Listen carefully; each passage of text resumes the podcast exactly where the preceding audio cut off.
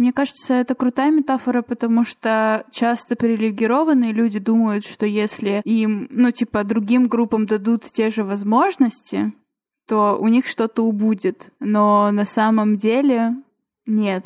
Типа, у вас ничего не изменится, просто другие скинут балласт. У меня, знаешь, у меня не повторяющийся сон был, а скорее повторяющиеся образы одно время мне все время снилось, что у меня есть ребенок или я беременна, и все время с этим ребенком что-то да происходило. То я беременна и там э, в родах мучаюсь, рожаю двойню, то я там отдаю своего ребенка никаким каким-то непонятным людям под мостом, то вообще мертвые младенцы лежат в деньгах.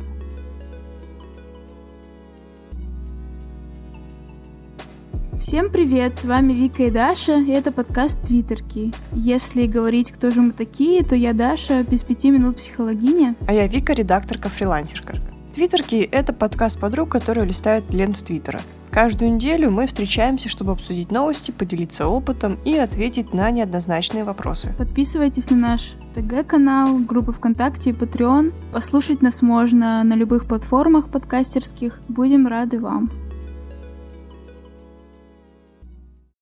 Всем привет-привет! И мы традиционно начинаем с перечисления наших патронов и патронок. Эля, Наташа, Илья, Маша, Даша, Таня, Саша, Гриша, Егор, Оля, Таня. Спасибо вам большое за вашу помощь за вашу поддержку. Да, спасибо вам огромное. Вы супер классные котятки. Котятки! Блин, мне кажется, у нас такая классная атмосфера собралась э, в нашем чатике в Телеграме. Такая Отчасти сипортив, отчасти очень такая смешная, да, веселая. Да. Это две основные части. Так что, да, если что, подписывайтесь на, на наш Patreon. Мы всем рады. Конечно, да. Мы супер френдли. Yeah. Да, еще у нас есть книжный клуб и просмотр фильмов. Да. Все по рекламе. Да, да, супер. Короче, мы что-то подумали, что можно сделать этот э, выпуск э, как-то направленный на психологическую поддержку и на как-то обсуждение цветов больше психологической э, направленности, да, потому что мы в течение недели занимаемся тем, что как-то накапливаем, накапливаем цветы, которые мы будем обсуждать. И так вышло, что на этой неделе было много таких довольно личных историй. И я подумала, что можно было бы сделать такой выпуск отчасти психологичный. И я предложила Вике, что можно сделать э, небольшую медитацию прямо в подкасте. Медитацию или практику осознанности, которую я приведу. Вика вроде не против. Вот. И, в принципе, эта техника, она вы можете ее делать как сидя с закрытыми глазами, да, как вам удобно, или даже направляясь куда-то, вы куда-то идете, или моете посуду, или все что угодно, моете пол, например, то, чем вы занимаетесь. А, если вы вдруг сейчас находитесь за рулем, то лучше, наверное, э, быть... Э, ну, в смысле, что быть аккуратнее с этим, возможно, отложить эту практику на потом. Хотя, в принципе, она не должна сильно отвлечь внимание от дороги, но просто я за вас волнуюсь, если вы вдруг в таком положении. Вот, и давайте начнем. Ой, нам надо, наверное, вставить перед медитацией то, что можно переключить будет какое-то время, если не хочется. Типа... А, ну так у нас тайм-код есть. А. Вы же в описании можете посмотреть тайм-код, и если вам не интересна эта медитация, перепрыгнуть. Если вы имеете возможность сесть как вам удобно, то сделайте это. Желательно, чтобы спина была прямая. Глаза можно прикрыть, можно просто расфокусировать взгляд — и сейчас я попрошу вас обратить внимание на свое дыхание.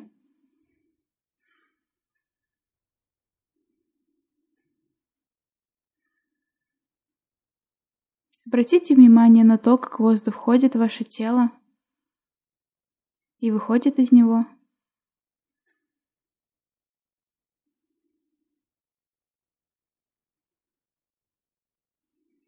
Обратите внимание на то, какой температуры воздух на вдохе и на выдохе.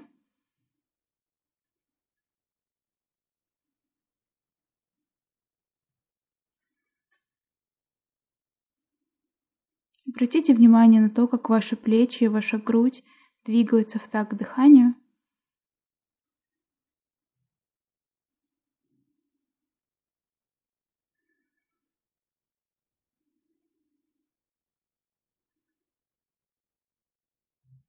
Обратите внимание на ваш живот.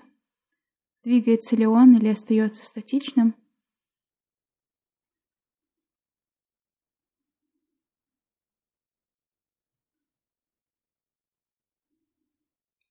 Попробуйте проследить путь воздуха, который он проходит от кончика носа до глубины легких.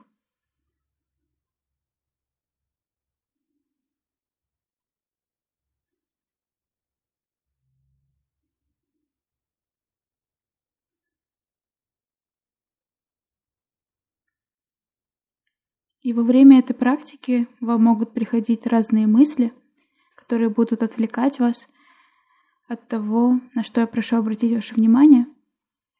Это нормально, это то, что происходит с людьми, мы постоянно на что-то отвлекаемся, постоянно уходим в какие-то размышления.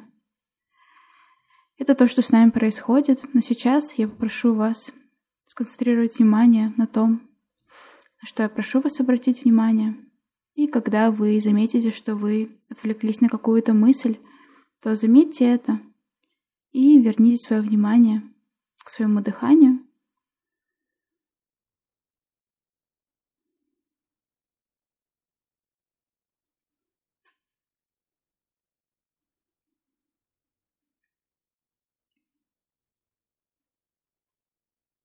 И теперь обратите свое внимание на свои ноги, на ступни.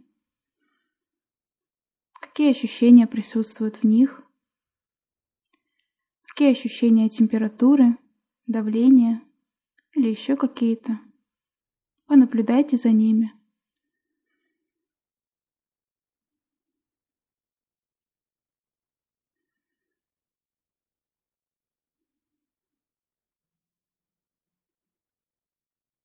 Обратите внимание на те части тела, которые не покрыты одеждой, Какие ощущения присутствуют в них?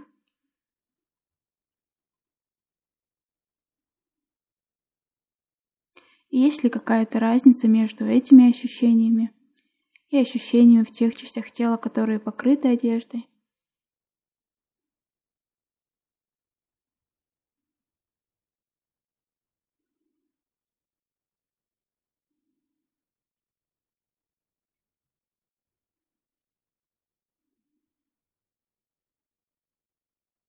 И теперь я попрошу вас обратить внимание на звуки, которые есть в этой комнате, или, может быть, за ее пределами.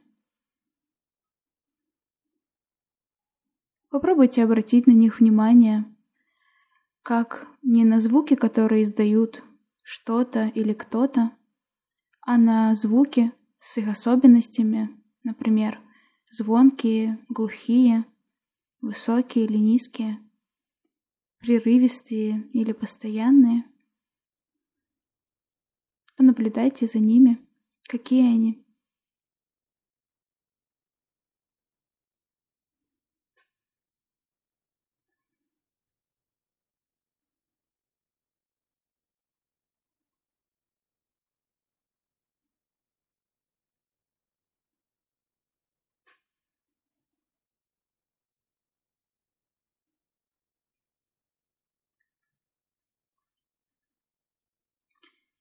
Теперь я задам вам несколько вопросов, на которые я попрошу вас ответить про себя. Спросите себя, зачем вы здесь? Что для вас важно сейчас? Почему вы сейчас слушаете этот подкаст и, может быть, сейчас есть что-то важнее этого? Какое у вас намерение на эту минуту, на этот час или на этот день? Попробуйте найти ощущение или мысль о том, что для вас важно сейчас.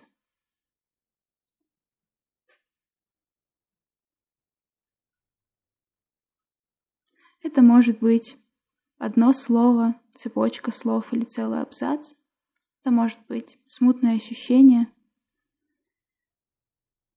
И чем бы это ни было, это нормально. Просто побудьте некоторое время с этим ощущением, с этим знанием.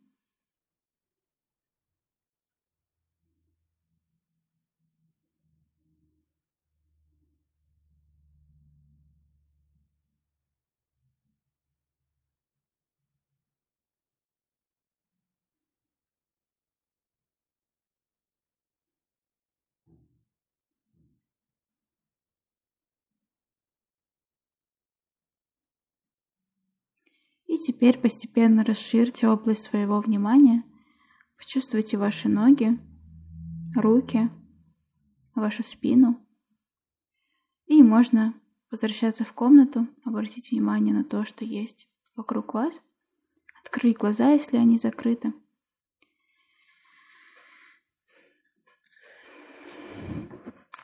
Все. Спасибо. Я чувствую себя намного лучше. Да? Спокойней. Да, я чувствую, ну, не отдохнувший, но, по крайней мере, какой-то прилив сил. Здорово, я очень рада это слышать. У тебя такой голос приятный. О, надеюсь. Ну, это правда. Спасибо. Спасибо тебе за медитацию. Спасибо тебе за слова. Я рада, что понравилось. Надеюсь, это не было странным.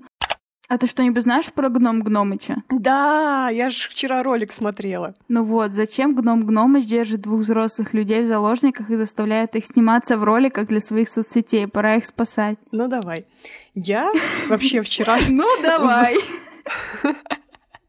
Я вчера для себя узнала, что на самом деле гном Гномыча зовут Саша.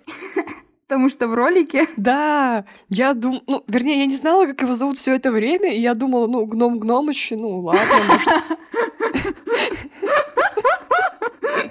Гном, С кем не бывает. Ну, ладно. С кем не бывает. Блин, я реально... Мне кажется это странным, что они так эксплуатируют ребенка, и мне кажется, они очень жестокие родители, потому что там всякие высказывания, ну, иногда натыкаюсь, типа он но он же тоже занимается фигурным катанием, да? Типа вот он не бросит этот спорт, он будет заниматься этим всю жизнь, станет там чемпионом. И это же пиздец как крипово. Типа они его фактически в рабство взяли, эксплуатируют его. Э, заставляет делать, что он не хочет, только лишь потому, что, типа, его папа фигурист. Ну, на самом деле у меня довольно мало информации о том, что происходит, потому что, ну, как бы откуда мы знаем, нравится ему это или нет. Я просто смотрю его бездонные глаза и вижу всю боль человечества. Но я знаю, что Рудковская говорила, что насилие над детьми это ок. Да, это, да, это, это меня тревожит. Надеюсь, его не бьют. Скорее всего, бьют. Кошмар. Ну просто как бы де... Э, ой, родители, они же решают за своих детей очень много всяких вещей. И если убрать этот момент с насилием, я просто не понимаю основу вот этого холивара в соцсетях. Может быть, я что-то упустила. Расскажите, если я что-то упустила ужасное. Но как бы по сути Вся разница в том, что они выкладывают свой, своего ребенка в сети, что он делает, а большинство родителей этого не делают и ведут абсолютно такой же образ жизни. Но почему-то Твиттер встал на защиту гном Гномыча. Ну, наверное, потому что над ним совершается насилие, наверное. Я, я тоже не очень шарю в, в гном Гномыче, но по все, все, всему того, что я видела, это выглядит крипово. Это выглядит крипово, реально, да. Как будто бы его в рабстве держат. И, эксплуатирует. Еще же у него же есть э, э, этот Инстаграм, который ведет его мама. Господь. От его лица. Ну, по-моему, это тоже крипи, как будто бы его личность украли и эксплуатируют. Ну это да, это такое тип воспитания, тип авторитарный, когда родители все решают за ребенка. Но мне просто кажется, что это такая повсеместная тема. Ну, возможно, да, потому что многие семьи живут по такому же принципу, что у ребенка нет права выбора, он ходит на те секции, куда отправят родители. Они там тоже, может быть, не имеют какого-то права голоса, но гном Гномыча мы просто наблюдаем постоянно. Mm-hmm. И Это как поэтому у нас сочувствие. Какая-то. Да, да, и у нас какое-то сочувствие к нему, эмпатия возникает. Да, ну вообще, конечно, это страшно. Он реально пугающий, вся эта ситуация пугающая. Меня пугает, что его гном Гномыч зовут.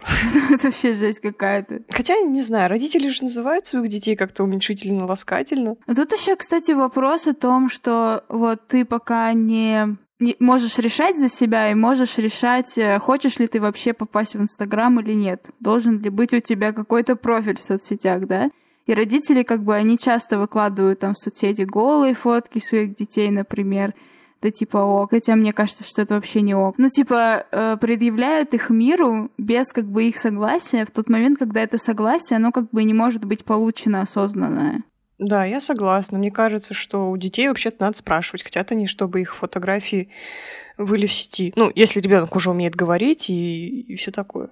Ну, и Потому что некоторые дети стесняются ну, да. э, видеть себя, особенно если их родители какие-то плюс-минус публичные. Я, например, раньше слушала подкаст «Сперва ради», и вот эти вот ведущие, они рассказывали, что они всегда спрашивают разрешение ребенка, и если ребенок против, то они просто не выкладывают. Но там дети уже плюс-минус большие такие, ну, типа лет 6-7 минимум. Но я думаю, в таком-то возрасте уже можно сказать, что нет, я не хочу себя видеть. Моя коллега Женя Дашкова, она писала у себя в Инстаграме или где-то, не помню, о том, что у нее два сына, один что-то там 12 лет, второй что-то там 10 лет, и она говорит, мне приходится, да, согласовывать э, ну, они провели фотосессию, да, с детьми какую-то очень такую ламповую, и чтобы выложить э, в Инстаграм какие-то фотки, нужно согласовывать с детьми, какие именно фотки можно выложить. Ну, это, типа, имеет смысл. Ну, это нормально, да. Просто мне кажется, что маленькие дети, они, ну, типа, совсем, да, может, они умеют говорить, но, как бы, они еще не понимают, что это такое, они не могут оценить э, ну, все последствия, да, да которые, может быть, через несколько лет будут, что неприятно быть в сети. Вот, и это, конечно, большой, мне кажется, этический вопрос, э, стоит ли выкладывать эти фотки или нет вообще. Я что-то читала, какой-то бложек листала или профиль в Инстаграме. Женщина, ну, она с ребенком, и она зарабатывать на рекламе в Инстаграме, и некоторые рекламные интеграции требуют, чтобы там был ребенок. Ну, типа там какая-нибудь, может быть, детская продукция, и как бы классно, если в кадре будет ребенок. Так вот, эта женщина, она, во-первых, согласовывает это со своим сыном, а во-вторых, платит ему небольшой процент со съемок, Ого. которые получается. Ну да, типа, ребенку там, может, лет 7, но он имеет какой-то заработок с этого. Вот, и я думаю, типа, ну, неплохая схема. Блогер с пеленок. Да. Вот, интересно, Гном Гном что-нибудь имеет с того, что э, родители его используют? Надеюсь, не только пиздюли, извините, пожалуйста. Ага, и детские травмы. Но вообще, знаешь, этот же пролик еще и о поправках в Конституцию, да?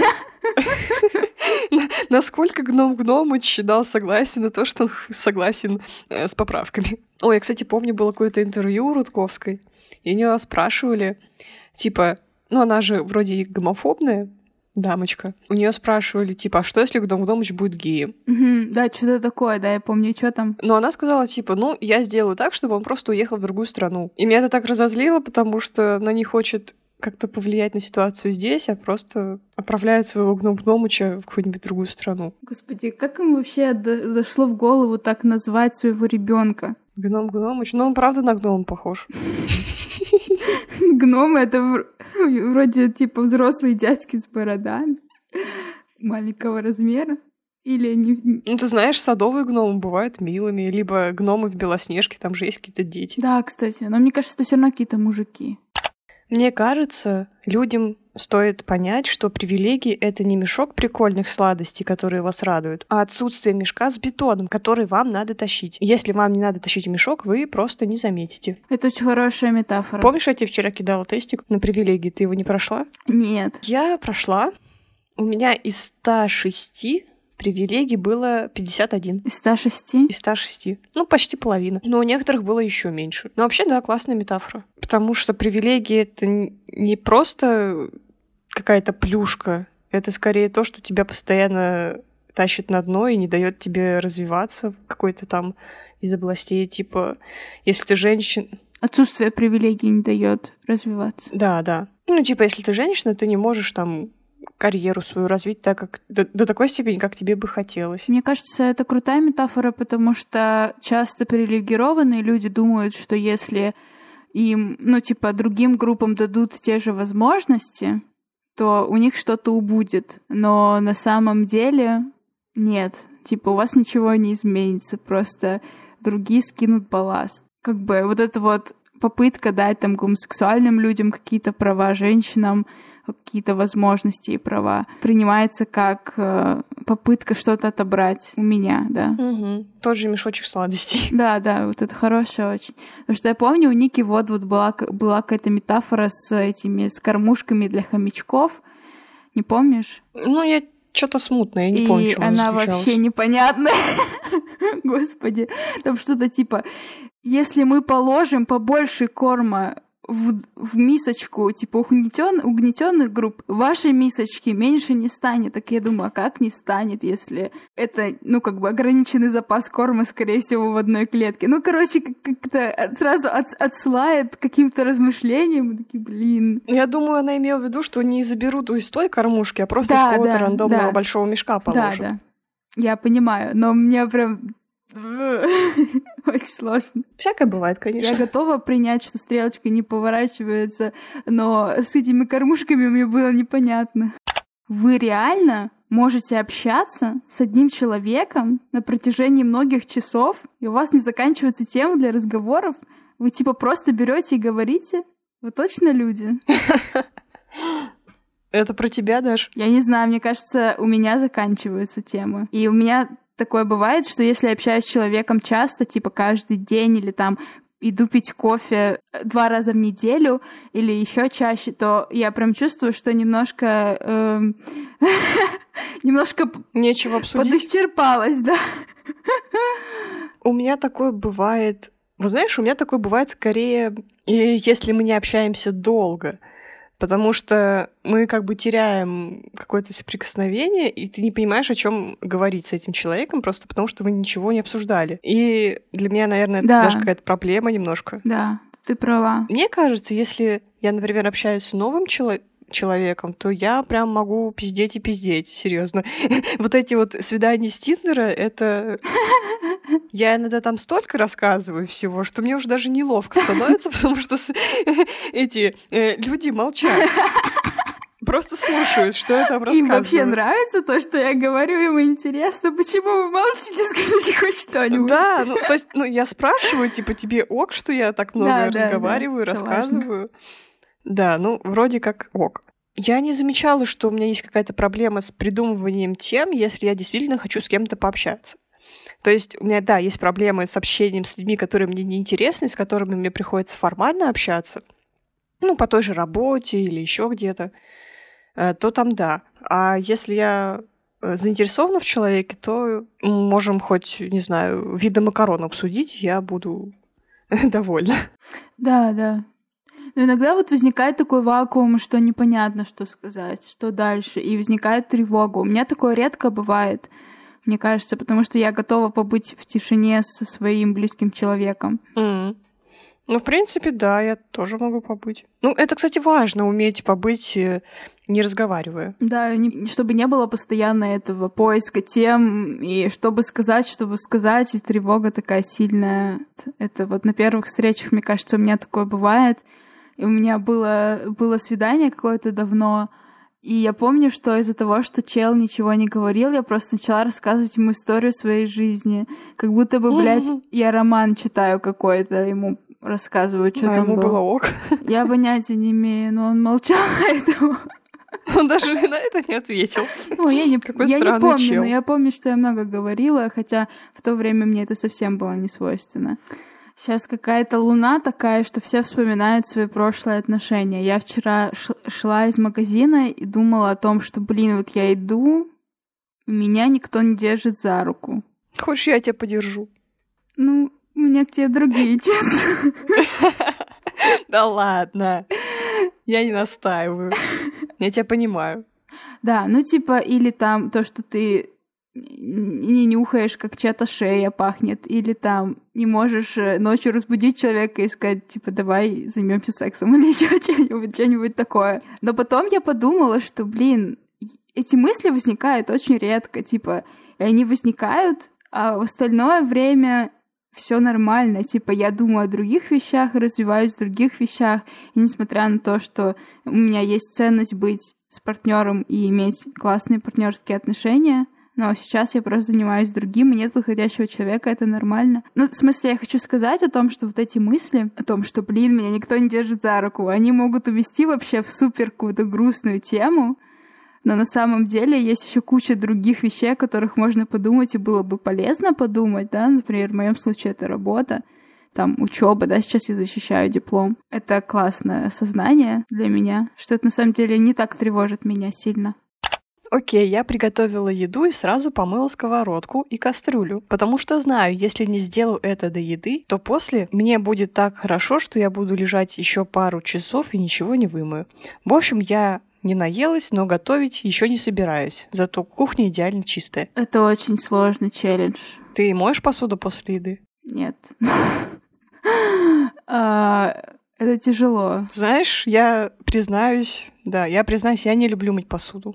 Я ненавижу это делать, и у нас дома посуду моет папа. Вот, поэтому после еды я не мою посуду. Но когда я жила отдельно, я мыла посуду, потому что я настолько ленивая, что не хочу потом разгребать срач. Я просто помою одну тарелочку за себя сейчас, чем я это буду делать через какое-то время. И перемывать гору посуды. Ну, это классный скилл, типа помыть одну тарелку сразу, ну или там несколько, да, тарелок. Чем, блин, я просто ненавижу. Вот когда я захожу на кухню и вижу гору посуды, у меня сразу все падает, все обрывается внутри. Вот серьезно, просто...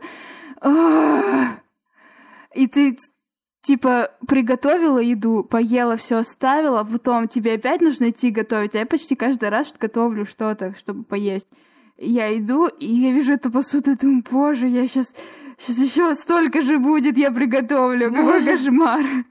Это очень классный скилл мыть сразу. А у тебя есть какой-нибудь тип посуды, который ты ненавидишь мыть, и вообще лучше бы никогда этого не делала? Ну, по-моему, у всех есть такое со сковородками. Да, да. Но я хочу сказать, что я открыла для себя супер экологичное средство, которое для мытья посуды, которое очень легко оттирает жир, по крайней мере растительный, потому что с животным я не сталкиваюсь. А, но я думаю, что с любыми жирами ну, надо попробовать. Короче, я смешиваю горчичный порошок с содой, но можно, в принципе, просто горчичный порошок, потому что сода — это абразивное средство, и с некоторыми просто э, поверхностями его нельзя, ее нельзя использовать. Вот, э, короче, горчичный порошок, удивительно, но факт, он реально очень быстро и хорошо отмывает жир. И поэтому для меня теперь это не так сложно, как раньше. Но знаешь, что мне не нравится в посуде? То, что ее нужно типа замочить. Если ты не замочила, то она вся засохнет, и потом нужно еще какое-то время, и ты не можешь ее помыть сразу. Короче, это так сложно, это очень сложная материя. Ой, проще, наверное, посудомойку купить. Она же потребляет меньше воды или нет? Вот хз. В Каверай сказали меньше. Я поверю. Ой, можно, можно я погундю про свою прошлую работу еще чуть-чуть? Меня настолько бесило это место еще из-за неэкологичности. В том плане, что там была одноразовая посуда, типа одноразовые ложки, одноразовые тарелки, и меня просто каждый раз трясло, когда кто-нибудь из коллег брал одноразовую сраную ложечку, размешивал сахар в чай и выбрасывал эту ложечку в, в мусорку. Я думаю, в чем проблема? У нас есть нормальная многоразовая посуда. Почему я беру обычную металлическую ложку? Да, я пошумлю 5 секунд, но хотя бы я не буду выкла- выкидывать ее сразу же, а просто помою. У нас же есть, блин, сраная посудомоечная машина. Тебе даже руки морать не надо, просто положи потом ложку в посудомойку. Феноменально. Я просто, у меня это просто жопа взрывалась каждый раз. Кошки твои? Кошка пришла. Прохор. А, Маня? Нет, Прохор. Прохор. Прох, привет. Мне, я вот когда ездила автостопом, и я вписывалась э, в Челябинске у Гриши, который Гришунь, Гришуня, Гришунька, не помню, который музыкант. Ну, кто-то его знает, скорее всего, кто сейчас слушает. И он сказал такую философскую вещь, которую, возможно, вам нужно услышать, что если, пос... если ты не помоешь посуду, то ее никто не помоет. Угу. Вот. Так что можно мыть. Бля, нападает на меня. А всем же лет в 5-6 снился какой-то страшный сон, который вы помните до сих пор. Да. Не. Да. Я вообще человек с очень яркими и сложными снами, и порой даже не... мне снятся не один сон, не два, а бывает даже и несколько. В последнее время я их что-то не запоминаю, но я их вообще записываю обычно.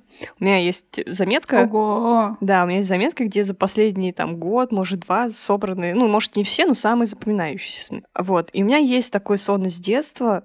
Мне он почему-то оказался очень страшным. Сейчас я что-то думаю, что это больше похоже на какой-то странный фетиш.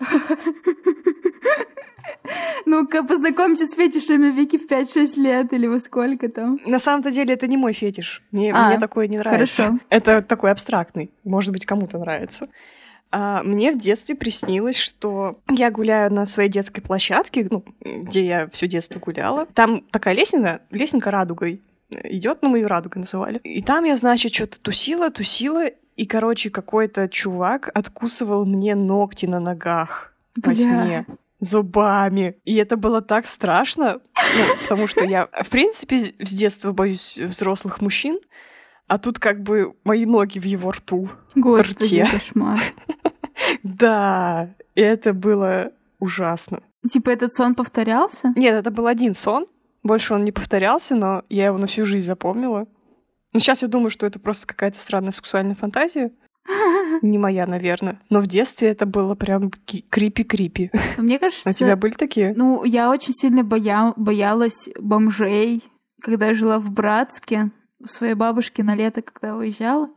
Я очень сильно боялась, и мне снилось то, как они за нами бегут, как они нас похищают. Хотя это же, ну, вообще чаще всего безобидные люди. Вот. Но, видимо, кто-то из старших сказал, что их нужно бояться или что, или они в принципе были страшные, просто пугающие.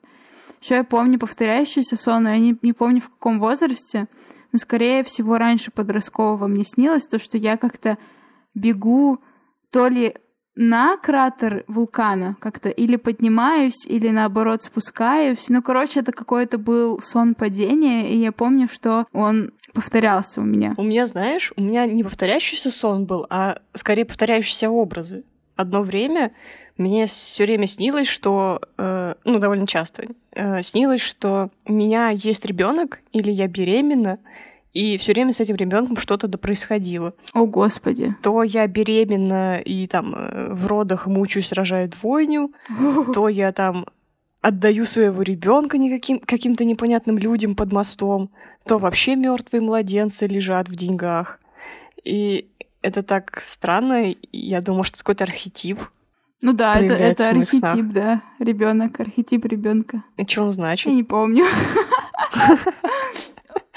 Не помню. Ну, это какой-то Иисус. Ну, я тоже думала про Иисуса. Но, типа, я что, Бога предала? Ты это точно предала. Ну, да.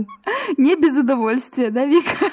Да, не без удовольствия. Не жалею. А у тебя такое бывает, что ты, когда тебе снится какой-то сон, то во сне ты как бы понимаешь, что это уже, это как-то, как сказать, это какое-то продолжение того сна, который ты уже видела. И ты типа спишь и думаешь, о, это я уже видела, это типа уже было. Или, ну, типа это как будто бы тебе снился сон раньше, и это его продолжение.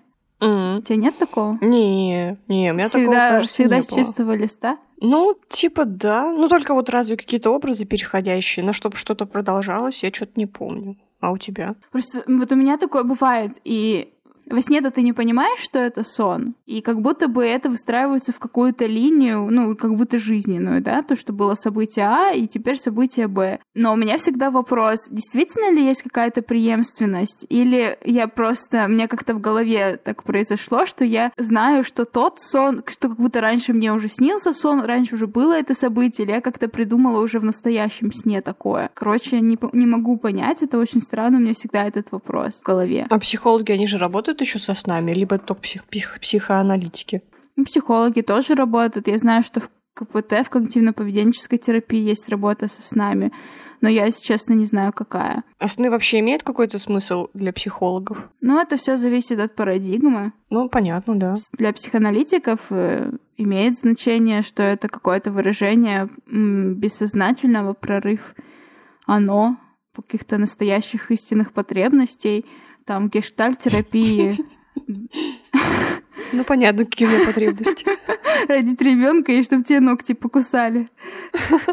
Мне еще часто секс снится. Мне, кстати, снилось недавно, что я очень, э, очень горячо целовалась с Дашей Рокоссовской. Э, в гештальте там сны через сны можно проработать какие-то отношения, которые есть в твоей жизни сейчас. То есть там как бы во сне, если там есть несколько героев, то можно встать на место всех этих героев, как будто это все твои части. Вроде как, извините, если я что-то говорю неправильно, да, это что вспоминает то, чему нас учили.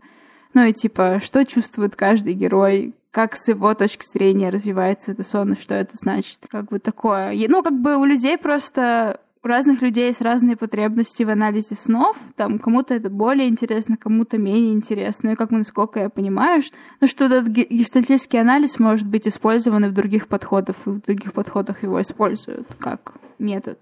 А мне сегодня приснилось, кстати, что страшный очень сон был такой, то, что то, что я, бля, господи, ужас, что почему-то мне пришлось возвращаться в свою старую школу на районе, которой я начинала учиться, и мне приходил, приходится теперь учиться там.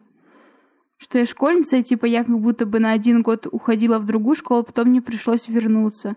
И там все такие были страшные, мерзкие, и кошмар, да. И я проснулся, господи, как я была рада, что я больше не школьница, что у меня больше не стоит вообще этот вопрос. С одной стороны, да, хочется, чтобы кто-нибудь красиво на бал пригласил, а с другой стороны, как бы, господи, слава богу, этого нет в моей жизни. Это... О, мне школа только в плохих снах снится. В хороших как-то да, не снилось. Закройте глаза и представьте десятилетнего себя, сидящего сейчас напротив вас. Что бы вы ему сказали? Ты думала об этом? Да, я список составила. Давай, интересно. Я пока вспомню себя в 10 лет. Первое, что я указала, не будь терпилкой. Да, я бы хотела сказать себе, маленькой, что надо давать сдачи потому что меня в школе булили, меня в школе избивали, и я Господи, не давала Вика. сдачи. Да. Да, меня били в школе, если что. Такое себе удовольствие. А почему тебя били в школе? Ой, ну давайте расскажу свою боль.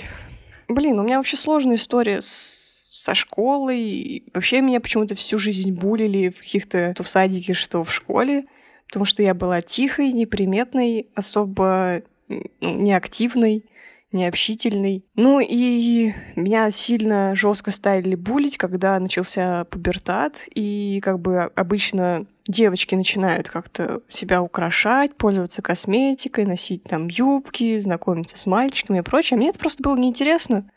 Я не выглядела феминно, я просто была такой, какой мне хочется быть. Да даже если ты на меня сейчас посмотришь, я выгляжу не то чтобы прям супер женственно, ну и не маскулинно, то есть типа, ну, ни рыба, ни мясо. И меня в школе за это булили из-за того, что я недостаточно феминна, да, и меня избивали из-за этого. Один раз даже толпой избили. Было прям не очень. Ой, блин, знаешь, что больше пиздец было? Не то, что меня избили, а реакция учителей. Потому что это было просто что-то с чем-то, потому что у нас был... Ну, после того, как меня сбили на перемене, ну, я, конечно, была вся помятая, побита, в синяках, может, там, по-моему, даже руки расцарапали, и там отмывала ссадины и кровь, и, ну, в классе, потому что была раковина, вот, а у нас был урок литературы или русского, как раз та училка, которая меня не любила. Ну, я, естественно, плакала, и вместо того, чтобы как-то меня поддержать и, может быть, отвезти в медпункт, она на меня наехала тем, что я своим э, хмыканьем, хоть я и старалась сдерживать, срываю урок. И я просто такая, what the fuck? И, в общем, это окончательно убило человека в ней, потому что, типа, ну, может быть, я и не нравилась, но как-то оказать какую-то помощь, наверное, стоило. Ну и вообще, как в этот момент, пока меня сбивали, проходила еще одна учительница, которая просто смотрела и ничего не сделала. И это меня тоже разочаровало. И это все прекратила какая-то старшеклассница, которая вмешалась. Спасибо ей на этом, конечно. Но учителя как-то вообще не среагировали. Кошмар. Мне очень жаль, что это происходило. Кажется, что это какая-то нереальная тема вообще. Буллинга? Ну, в смысле, что это с тобой происходило, прям. Мне очень жаль. Ну, да. по мне не скажешь.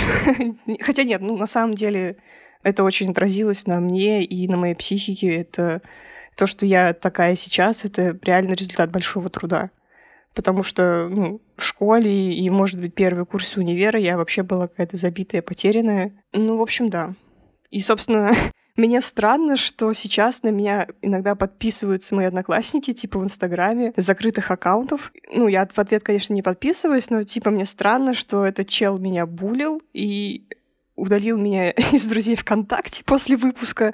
И теперь он просматривает все мои сторис, но при этом не лайкает мои посты. И я как бы не то чтобы подозрительно отношусь, но мне странно. Я тебе уже говорила, что я бы на твоем месте нахуй заблочила его везде. Слава богу, я большей части одноклассников ничего не знаю. Надеюсь, у них все плохо. Но я могу о них так говорить, потому что я не хочу как-то их оправдывать и говорить, ну вот, они были дети, а ведь дети, ну, они типа шутят, come on, меня избили, мне постоянно портили жизнь в школе, поэтому, ну, как бы нет. Я не верю в то, что они стали другими и жалеют о том, что сделали. Скорее всего, не жалеют. Вот, поэтому я бы сказала десятилетней себе не быть терпилкой. А, и, как говорится, не подставлять правую щеку, а пиздить по почкам. А, вот. Так, значит, дальше я бы сказала бы себе заниматься творчеством. Больше рисовать и заниматься музыкой, потому что тебе это нравится, и, возможно, ты не чувствуешь, что у тебя хорошо получается сейчас, но дальше у тебя получится. И да, я бы себе посоветовала пойти в художественную школу. Потому что мне нравится рисовать сейчас, но мне кажется, было бы неплохо, если бы у меня было бы больше каких-то академических навыков. Еще бы я сказала себе, чтобы я хорошо училась в школе, потому что это действительно важно. Но я думаю, мне было сложно учиться в школе, хорошо, потому что у меня были такие проблемы, а это на самом-то деле влияет на успеваемость, потому что, ну, как-то сложно хорошо учиться, когда ты вообще ничего не можешь сделать, ты чувствуешь постоянную усталость. Я вот сейчас, сейчас думаю, что, типа, возможно, у меня была депрессия, потому что у меня, я реально не чувствовала сил, я всегда отвечала, типа, я устала, и я действительно была всегда уставшей, я всегда спала. Так что, возможно, надо было мне тогда к психологу сходить. Поэтому я бы сказала себе хорошо учиться, потому что, возможно, я бы поступила на какой-нибудь другой факультет или чем-нибудь вообще другим занималась. Я бы еще сказала одеваться тепло, потому что э, школьники, да, школьники забывают о том, что надо заботиться о своем здоровье, что надо Это держать ноги в тепле, да. да, что надо носить там теплую одежду, надо носить шарф и шапку. А, возможно, это бы меня уберегло от каких-то моих э, заболеваний, потому что я в детстве часто болела. Поэтому лучше бы я выглядела не круто, но хотя бы здоровой. Ну, я бы, наверное, еще сказала бы себе э, говорить о своих потребностях и желаниях через рот. Ну, то есть, если мне плохо, надо говорить, что тебе плохо. Если ты хочешь что-то, чтобы тебе дали, ты это просто попроси. Люди не читают твоих мыслей. В общем, это нормально просить помощи, когда она тебе действительно нужна. Пока, пока все. Спасибо большое, Вика, что ты все это рассказала. Очень классно, очень интересно. Обращайтесь. Я не составила список, и мне довольно сложно прощупать этот образ десятилетней меня. Как мне кажется, мне вообще в детство сложно возвращаться и вспоминать. Ну, как-то не получается просто, поэтому сложно.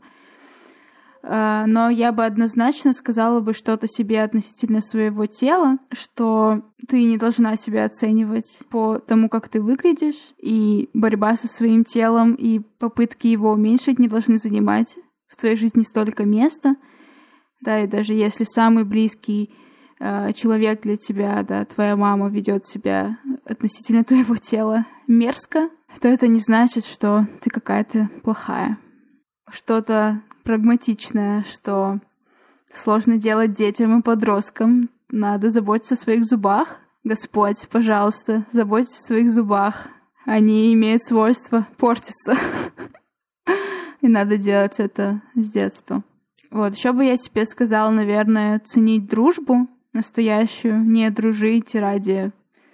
Блин, это так смешно, но мне кажется, что я правда дружила ради каких-то статусов отчасти с людьми, которые были типа классненькие, хотя это была очень токсичная дружба, потому что мы, например, дружили пятью девочками, и когда мы собирались меньше пятью девочками, ну, то есть кто-то с нами, кого-то с нами не было, мы обсуждали того, кого с нами не было, и строили какие-то козни, и как-то стрёмно ругались, и блин, вообще не хотелось бы быть вот в этом контексте вообще. А, я бы еще себе сказала быть уверенной в своих силах относительно учебы, потому что у меня, я помню, что у меня было всегда стабильно две четверки, помимо пятерок. Две четверки по математике и по русскому до, девят... до девятого класса, по-моему.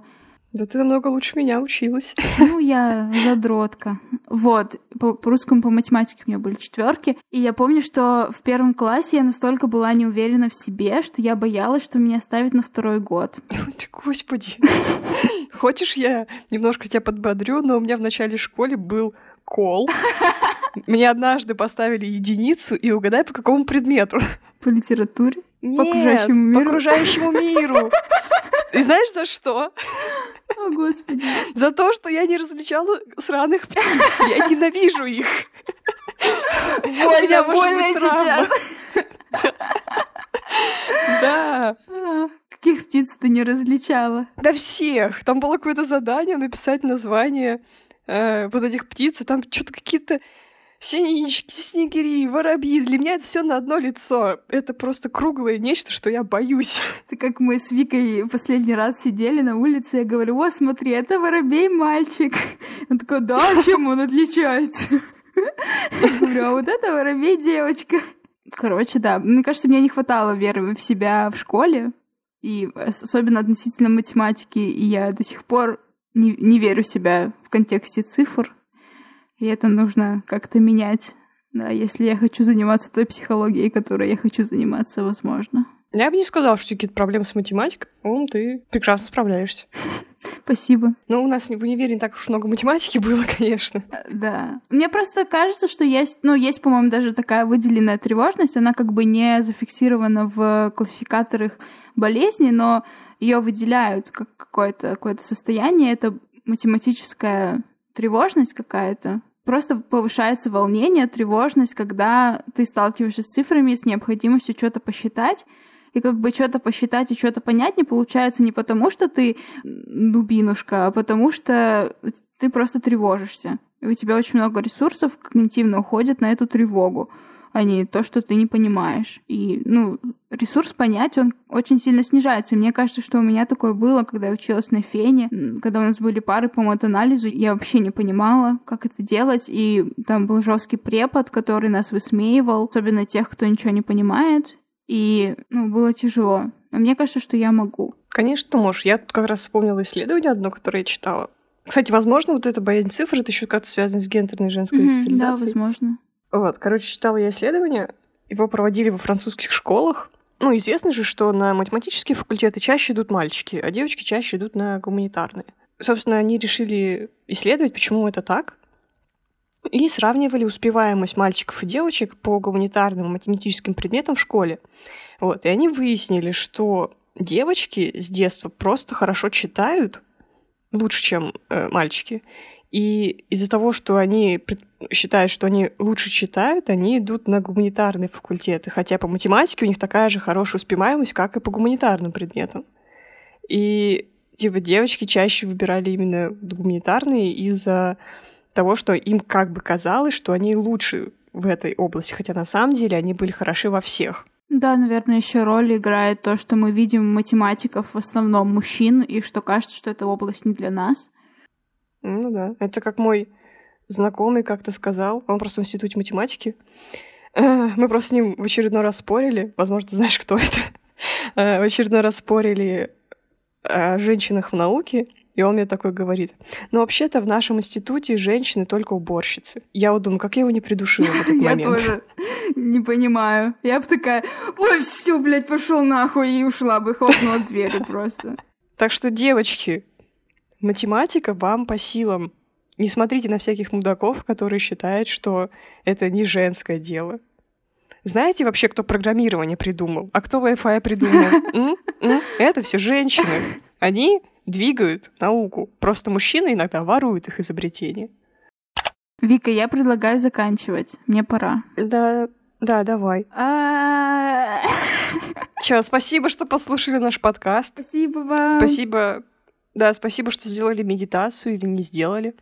Я, может быть, ее отдельно вырежу, может быть и нет. Не знаю, напишите, хотите ли вы ее отдельно себе куда-нибудь. Что еще сказать? Присылайте ваши вопросы. У нас есть эта рубрика. Присылайте нам на почту twitterki96 собака gmail.com. Мы читаем всю почту. А если мы подруженьки, можете отправить нам в лички. Вот. Не пугайтесь, мы не кусаемся. Вообще не кусаемся. Да. Да, подписывайтесь на наши соцсети, Patreon. У нас книжный клуб будет в конце этой недели. Да, будем обсуждать Маркса в контексте феминизма и феминизм в контексте Маркса. Я все еще читаю про липфем. Мне кажется, что липфем и радфем имеют одни истоки. Но это не точно. Ну вот, обсудим в субботу. Ну ладно. Пока, спасибо. Да, всем пока.